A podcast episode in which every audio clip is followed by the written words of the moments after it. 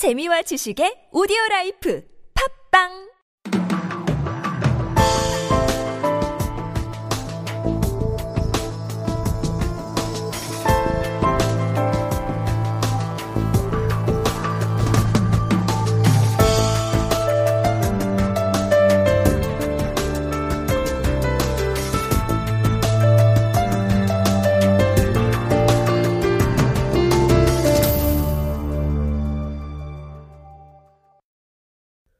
안녕하세요. 2017년 11월의 conspiracy 뉴스 2부입니다. 미얀마의 로힝야족 소식으로 시작합니다. 시리아의 상황이 나아지면서 요즘 외신에서 가장 주목을 받는 곳입니다. 미얀마는 우리에게 버마로 많이 알려져 있고요. 1991년 노벨상 수상자인 아웅산 수치 또는 수지라고 부르기도 하더라고요. 이 수치 여사의 나라이기도 합니다. 90년대 전 세계 민주화의 상징으로 여겨지던 그녀가 어쩌다가 수십 년이 지난 이제 와서 국제사회의 표적이 되었는지를 알아보려고 합니다. 포털 다음에서 뉴스 검색으로 로힝야를 쳐보면요. 다음과 같은 헤드라인을 어, 볼수 있습니다. 틸러슨 미 국무, 로힝야 사태는 인종 청소, 엠네스티, 로힝야 사태는 아파르트헤이트, 시민 단체 활동가들, 미얀마 로힝야족 무차별 학살, 교황, 첫 미얀마 방문, 로힝야 언급할까, 미얀마, 로힝야족의 국제범죄 제노사이드 벌였다. 미얀마군, 로힝야족 여성에게 조직적 성폭행. 중, 로힝야 사태 본격 개입하나. 외세 개입 안돼 목소리. 안젤리나 졸리, 미얀마 군의 로힝야족 성폭행 강력 규탄. 이 정도면 대충 분위기를 아실 겁니다.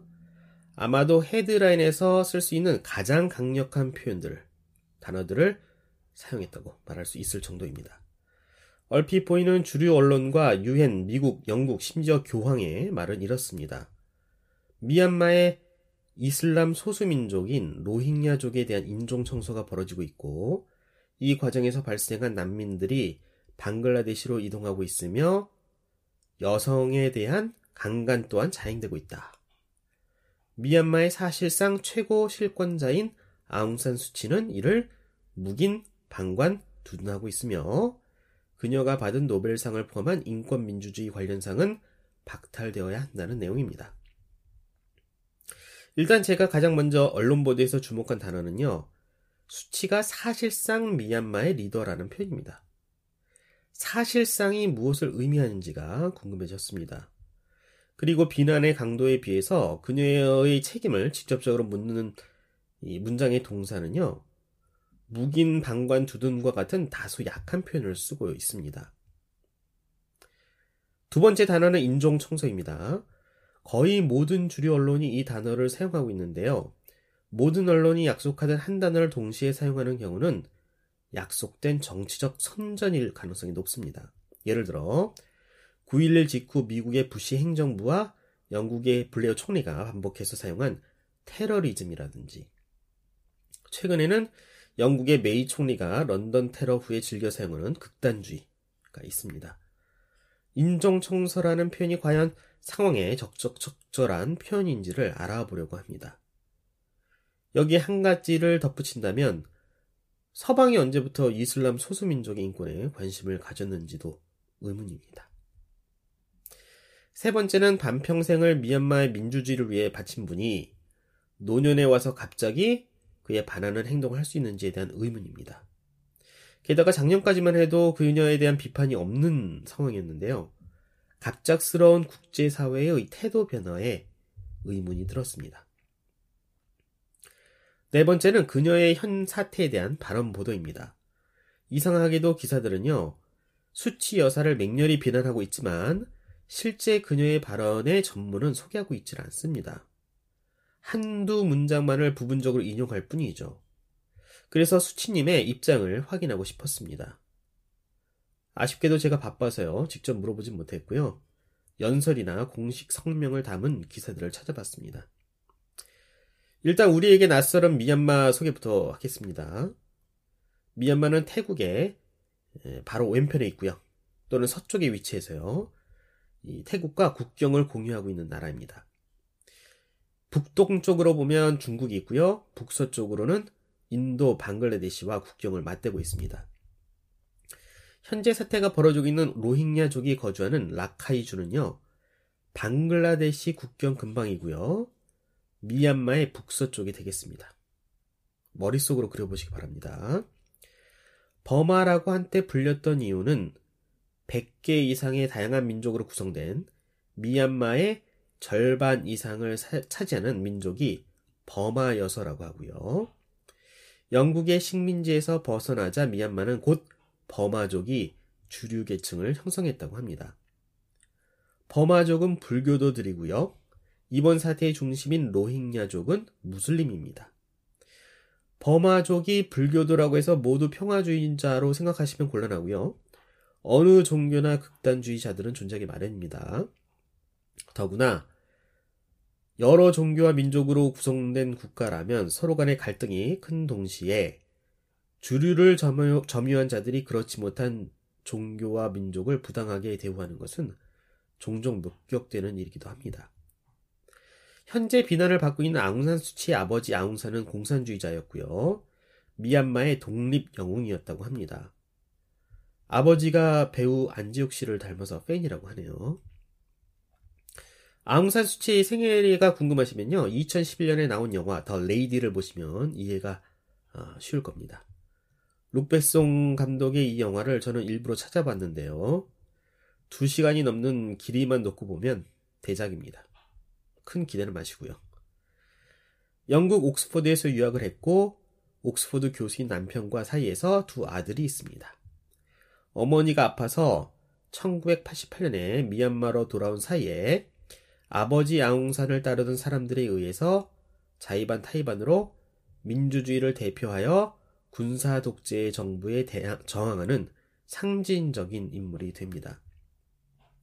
1988년 국가민주연맹의 사무총장으로 선출되었고 2012년에는 의원이 됩니다. 상하원에서 선거로 대통령을 선출하는 간선제를 채택하고 있는 미얀마는 국가민주연맹이 2015년 11월에 의석의 75%를 차지하면서 그녀가 대통령이 되어야만 하지만 외국인과 결혼을 했고 남편과 자식들이 영국 국적이기 때문에 미얀마 헌법에 의해서 대통령이 될 수 없었습니다. 그래서 그녀는 국가자문역이라는 자리를 통해서 외무부, 자원부, 교육부를 맡고 있습니다. 노벨 평화상을 받은 것은 1991년인데요. 영국에서 미얀마로 돌아온 지 3년이 지났을 때입니다. 1990년 총선에서 그녀의 국가민주연맹이 의석의 75%를 차지하면서 군부가 지지하는 국민통합당을 압도하자 위기의식을 느낀 군부는 선거 무효를 선언하고 그녀를 가택 연급했고 서방은 그녀에게 노벨상을 주어서 수치가 미얀마의 민주주의의 불씨를 지키는 데 도움을 주었습니다. 그런데 말이죠. 놀랍게도 군부 독재는 아직도 진행형입니다. 국가민주연맹이 차지하지 못한 의회의 25%는 헌법에 의해 군부가 차지하고 있습니다. 헌법에 의해 의석의 25%는 무조건 군부가 차지하게 되어 있습니다. 그리고 당연히 국방은 군이 차지, 장악하고 있습니다. 그러니까 언론이 주장하는 사실상 그녀가 미얀마의 통치자 또는 군 통수권자라는 말은 문제가 있습니다.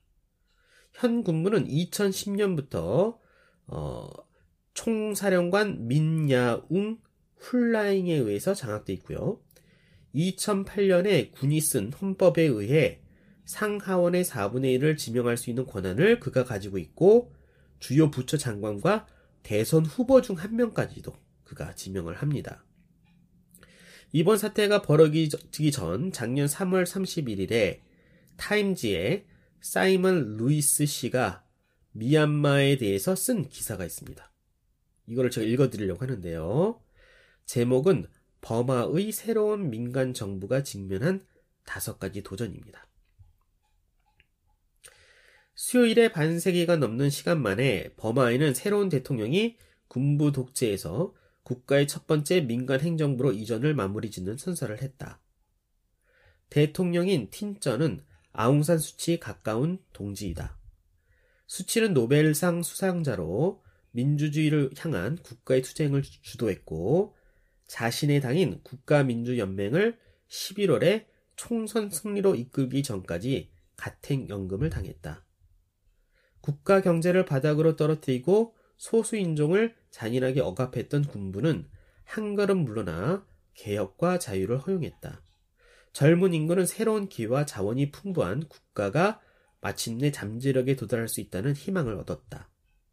그러나 다른 각도에서 보면 버마의 정권 이양의 실상은 같은 군인들에 의해 강하게 통제되어 왔다. 군의 힘은 줄어들지 않았다. 그들이 2008년에 쓴 헌법은 대통령은 외세에 충성할 수 있는 가족을 가질 수 없다고 명시하고 있기 때문에 틴처 대통령의 임명을 필요로 했다. 국민들이 진정한 선택은 영국 국적의 두 아들을 가진 아웅산 수치였다. 그녀는 최고의 자리 대신 국가 잠력이라는 총리 같은 특별히 만들어진 자리에서 지휘하게 된다. 그녀는 다수당의 당수로 남아있고 4개의 부처에 자리를 맡고 있다. 헌법은 새로운 민간 리더십의 문제가 된다. 의회의 4분의 1을 차지하는 군의 정치력을 인정하고 있기 때문이다. 결국 군사령관은 헌법 개정을 현실적으로 거부할 수 있다. 여전히 틴저는 개헌을 약속하고 있다. 여기까지입니다. 많은 중요한 내용을 확인할 수 있는데요. 타임즈는 미얀마의 민간 정부가 들어섰음에도 불구하고 실권은 군부가 가지고 있다고 말하고 있습니다. 이를 극복해야 할 대상이라고 적고 있고요. 이 내용과 지금 현실과 달라진 것은 없습니다. 틴저 대통령의 약속에도 불구하고 헌법은 그대로이고요. 군은 여전히 군부가 장악하고 있습니다. 그러니까 수치 여사가 사실상 국가의 리더라는 서방의 주장에 문제가 있는 것을 확인할 수 있습니다. 다음은 인종청소라는 단어의 사용이 적절하는가의 여부인데요. 정확한 표현을 살펴보면 영국의 메이 총리는 인종청소처럼 보인다. 라고 말했고요. 유엔 인권위는 미얀마 군의 작전이 교과서적인 인종 청소이다. 라고 판단을 했습니다. 미국의 틸러슨 국무장관은 처음에 인종 청소란 단어를 쓰기를 거부를 했다가, 어, 거부하고 염려스럽다고 표현을 했다가, 나중에는 인종 청소의 기준을 충족하는가의 여부는 우리가 지속적으로 결정하게 될 것이다. 이렇게 애매한 발언으로 돌아섰습니다.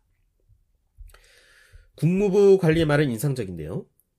인종 청소는 국제법이나 국내법의 문맥에서 사용되는 정의되는 용어가 아닙니다. 그러나 그건 서술적인 용어이고 응급의 의미를 가지고 있습니다.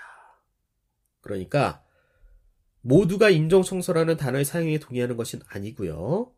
인종 청소라는 표현이 실제 국제법에서 사용되는 용어가 아니라고 합니다. 얼핏 헤드라인만 보고서 판단하는 것과 실제는 분명히 다르다는 걸 알 수 있습니다. 그러면 과연 이들이 인종 청소에 준한다고 부르는 일이 미얀마의 라카이주에서 벌어지고 있는 상황일까요? 일단 라카이주에 거주하는 로힝야족은 미얀마가 영국 식민지하에 있을 때 방글라데시의 벵갈에서 이주한 사람들입니다. 영국은 이들을 이주시켜서 쌀 재배 일을 맡겼는데요. 이 과정에서 일터를 잃게 된 미얀마인들, 특히 라카인 주에 사는 불교도인 아라카인들이 반, 이들에 대해 반감을 가지게 됩니다. 이후 영국에서 독립이 된 미얀마는 로힝야족들의 시민권을 인정하지 않았습니다. 영국이 방글라데시에서 데려온 이민족, 외국인이라고 생각했기 때문입니다. 2012년에는 로힝야족 남성들이 아라칸족 소녀를 집단 성폭행하고 살해하는 사건이 있었고요. 그래서 미얀마 소수민족인 불교도인 아라칸족과 다수민족인 역시 불교도인 버마족이 로힝야족을 공격하는 등 로힝야족과 미얀마인들 간의 갈등은 지속적으로 존재해 왔습니다. 그럼 세 번째로 이번 사태를 보는 수지 여사의 수치 여사에 대해서 알아보겠습니다. 그녀는 로힝야 사태에 대해서 뭐라고 말하고 있을까요? 직접 인용입니다. 저는 세계의 관심이 라카인주의 상황에 집중되어 있는 사실을 잘 알고 있습니다. 국제사회의 책임감 있는 일원으로서 미얀마는 국제적인 조사를 두려워하지 않습니다. 주장과 또 다른 주장이 있었습니다. 우리는 조치를 취하기 전에 그러한 주장이 확실한 증거에 기초하고 있는지를 확실히 해야만 합니다. 그런가 하면 이런 말씀도 하셨는데요. 비난을 나누고 책임을 거부하는 것은 미얀마 정부의 의도가 아닙니다. 우리는 모든 인권 위반과 불법적인 폭력을 규탄합니다. 4월에 BBC와 인터뷰에서는 이런 말씀도 하셨더라고요. 저는 인종 청소가 진행 중이라고 생각하지 않습니다. 저는 인종 청소가 벌어지고 있다고 는 말을 사용하기엔 사용하는 것은 너무 강하다고 생각합니다. 표현이 너무 강하다고 생각합니다. 언제 어디서 하신 발언인지 모르겠지만 어떤 기사에 보면요. 수치 여사가 전체 110만 명 중에 60만 명이 넘는다는 로힝야 난민 수는 과정된 것이라고. 어, 그리고 로힝야족의 절반 이상이 아직 살던 곳에 그대로 있다. 이렇게 말한 적도 있습니다. 다른 건 몰라도 수치 여사의 발언 중에서 인정 청소가 과정된 것이라는 부분은 맞다고 봐야 할 것 같습니다. 인종에 관련된 것이라기보다는 국적 갈등, 종교 갈등 또는 테러에 대한 대응 정도로 보는 것이 정확할 것 같습니다.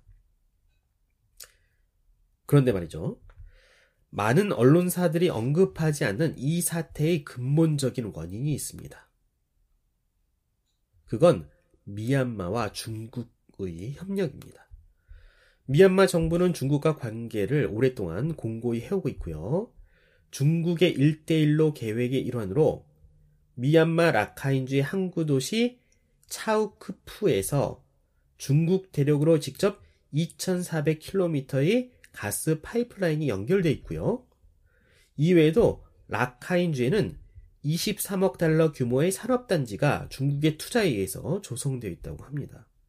이 산업단지는 현재 로힝야 사태로 인해서 운영이 멈춰져 있습니다.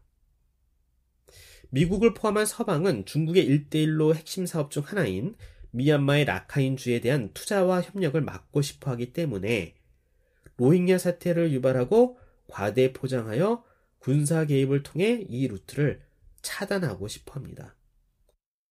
미국과 사우디가 시리아를 관통하는 파이프라인 건설을 거절한 시리아에 대해 2013년에 IS 등의 용병들을 시리아 내부로 투입시켜 시리아 정부군과 싸우게 한 것처럼 이번에는 사우디아라비아 서부 도시인 메카에 아프가니스탄의 아타울라가 지휘하는 IS 연합인 아라카 알야킨 또는 영어로 Faith Movement라고 불리는 무장단체를 만들고 이들이 30만 명의 로힝야 남성들을 무장시켜 Arakan Rohingya Salvation Army를 조직하여 미얀마에 저항하도록 유도한 것이죠. 결국 수치 미얀마 국가 자문역은 미국과 중국의 이해 충돌의 사이에 놓여서 확고한 입장을 표현하지 못하고 있는 걸로 보입니다. 군부 독재 시절 그녀의 당인 국가민주연맹을 경제적으로 지원했던 것은 미국의 국무부와 NGO인 Open Society였습니다. 최소 수백만 불에 달하는 미국의 오랜 재정 지원을 받은 그녀가 미국의 주장을 대놓고 부인할 수도 없고 받아들일 수 없는 난처한 상황에 놓인 것으로 보입니다. 그녀는 작년 9월 유엔 안전보장 이사회에 출석하여 어, 리옹야 사태에 대해서 설명을 했고요.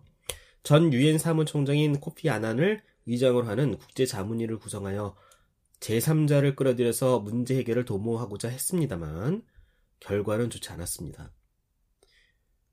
유엔이 미국의 이익에 상충하는 곳에 도움을 줄 거라고 생각했다면 순진한 생각이죠. 미국은 올해 3월에 군부가 수치 정부와 권력을 국가 권력을 나누기로 합의를 하자 어, 수치를 통해서 미얀마와 중국의 협력을 막으려고 시도했지만 수치가 거부하거나 또는 실제 국가 권력을 어, 소유한 군부가 거부를 하자 아예 전략을 바꿔서 직접 군사적인 개입을 하기 위한 명분을 찾는 쪽으로 선회한 것으로 보입니다. 다음은 하비 와인스타인 소식입니다. 미국 할리우드의 최대 거물 중 한 명인 유명 제작자 하비 와인스타인의 과거 성폭력이 드러나면서 영화계 전반에 퍼져 있는 성폭력에 대한 포노가 줄을 잇고 있습니다. 그 과정에서 그동안 알려지지 않았던 많은 사실들이 드러나고 있는데요. 와인스타인 추문이 터지게 된 계기는 뉴욕타임스의 10월 5일 기사 하비 와인스타인의 성희롱이 성희롱한 여성들에게 수십 년 동안 어, 돈을 지급했다라는 제목의 기사였습니다. 이 기사는 피해 여배우로서 로즈 맥고웬과 애슐리 저드를 언급하고 있습니다. 구체적으로 와인스타인이 어떻게 여성들에게 마술을 뻗치고 행동했는지를 설명하지 않겠습니다만 간단히 말해서 수법은 이렇습니다.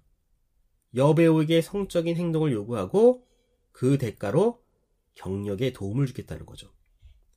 폭로 기사가 나가자 와인스타인은 바로 사과문을 발표했습니다. 그러면서도 뉴욕타임스를 고소한다는 말도 들려왔죠. 그러나 이후 피해자들이 한두 명씩 나타나기 시작합니다.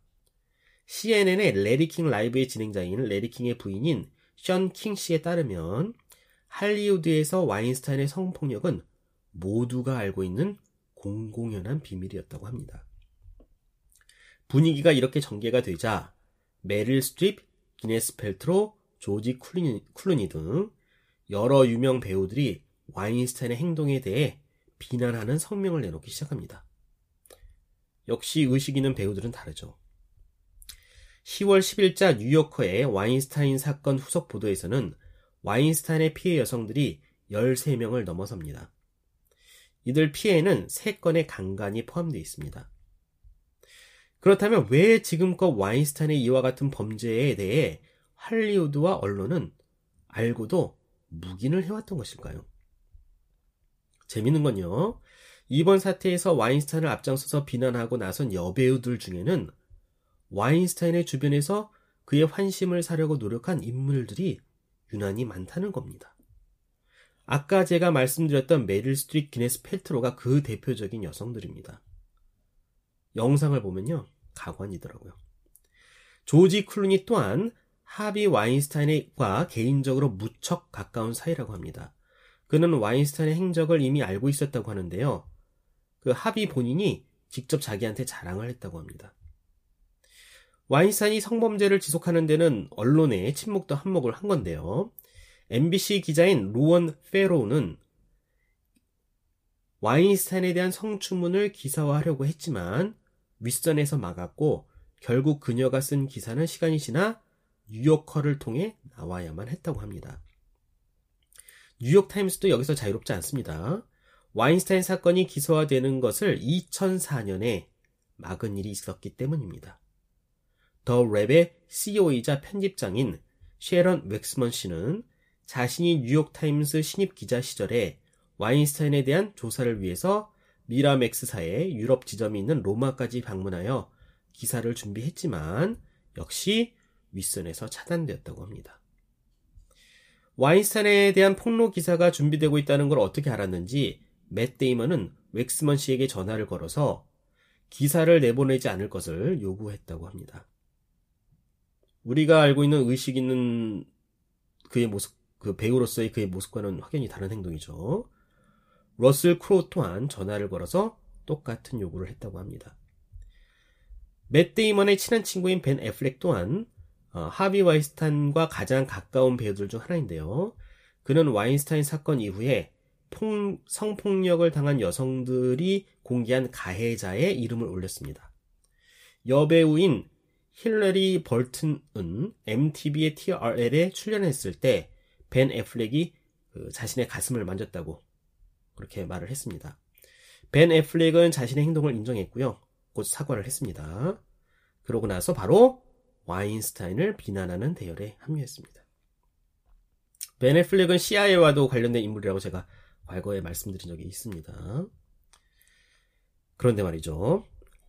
와인스타인에 대한 폭로 기사가 늦게 보도된 것도 의문이지만 반대로 그의 성추문 보도를 차단한 이력이 있는 뉴욕타임스가 이제 와서 기소하기로 결정한 그 배경에 다른 무엇이 있지 않은가 의심이 저는 들었습니다. 그 의심을 구체화해 보겠습니다. 배우 로버트 드니로는 자폐 아들을 두고 있는데요. 태어났을 때 건강했던 아들이, 아들이 MMR 백신을 맞은 다음 날부터 자폐 증상을 나타내기 시작하면서 그는 백신의 안전성에 대한 의심을 갖게 되었습니다. 결국 그는 백신의 안전성에 대한 의문을 담은 다큐멘터리 백스트를 제작하는 데까지 도달합니다. 최근 그것이 알고 싶다 편에서 이 다큐에 대한 부정적인 언급을 했었는데요. 이 다큐는 백신을 유용성을 부정하는 내용이 아닙니다. 백신의 안정성과 정보의 투명성을 요구하는 그런 어, 내용의 다큐입니다. 미국의 캘리포니아주는 이미 작년에 백신 강제 접종 법안을 통과시켰고요. 오클라호마주도 추진 중에 있는 걸로 알고 있습니다. 이러한 추세는 미국 전역으로 퍼져가고 있고요.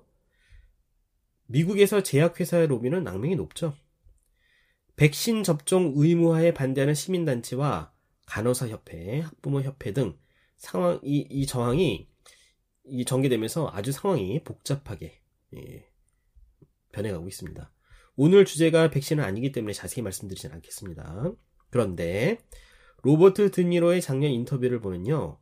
하비 와인스타인이 와인스타인이 백신의 부작용에 대한 다큐 제작에 자신과 협력하고 있다는 발언이 나옵니다. 억측이라고 볼 수도 있, 있을지도 모르지만요. 저희 의심을 한층 더 높여준 것은 드니로 또한 국제 매춘 조직의 고객이었다는 공격을 받고 있기 때문입니다. 드니로의 매춘 의혹이 불거진 것은 올해 6월이었고요. 와인스타인의 폭로 기사가 나온 것은 10월입니다. 백신의 이면에 대한 다큐 벡스트가 처음 소개된 것은 5월달이었죠. 또 흥미로운 사건은 올리버 스톤 감독에 대한 것인데요. 반전 운동가인 스톤 감독은 올해 러시아 대통령 푸틴과의 인터뷰를 찍어서 미국 케이블 방송사에서 방영하기도 했고요. 미 작가 조합상 수상식에서는 미국이 잘못된 것은 트럼프만이 아니라 시스템이다라는 요지의 연설까지 했습니다. 여기서 시스템이라는 것은 오바마가 대통령이나 뭐 되, 거나 트럼프가 대통령이 되거나 민주당이든 공화당이든 누가 정권을 잡든지 관계없이 미국이 침략 전쟁을 한다는 겁니다. 대통령 개인의 문제가 아니라 시스템의 문제라는 거죠. 제가 과거에 소개해드렸던 내용입니다. 러시아와의 대결 구조로 전국을 몰아가려고 했던 누군가는 올리번 스톤의 이와 같은 행동과 발언이 매우 불편했을 겁니다. 전 플레이보이 모델인 캐리 스티븐스는 올리버 스톤 감독이 자신이 22살 때 가슴을 움켜쥐고는 거만한 미소를 지었다고 폭로를 했습니다. 그녀는 하비 와인스타인이나 올리버 스톤이나 똑같은 놈이라고 말을 했습니다. 스톤 감독이 실제 그런 행동을 했는지는 모르겠습니다. 20년도 더 지난 일이거든요. 하비 와인스타인의 성폭력을 비호하던 기득권 세력들이 그에 대한 뒤늦게, 뒤늦은 폭로를 하고 뒤이어 자신들이 불편하게 생각하는 인물들에 대해서 하비 와인스타가 같은 성폭력 괴물로 몰아가는 데는 숨겨진 의도가 있을 수도 있지 않나 조심스럽게 생각을 해봅니다. 하비 와인스타인에게 피해를 당한 여성은 지금까지 60명을 넘어서고 있습니다.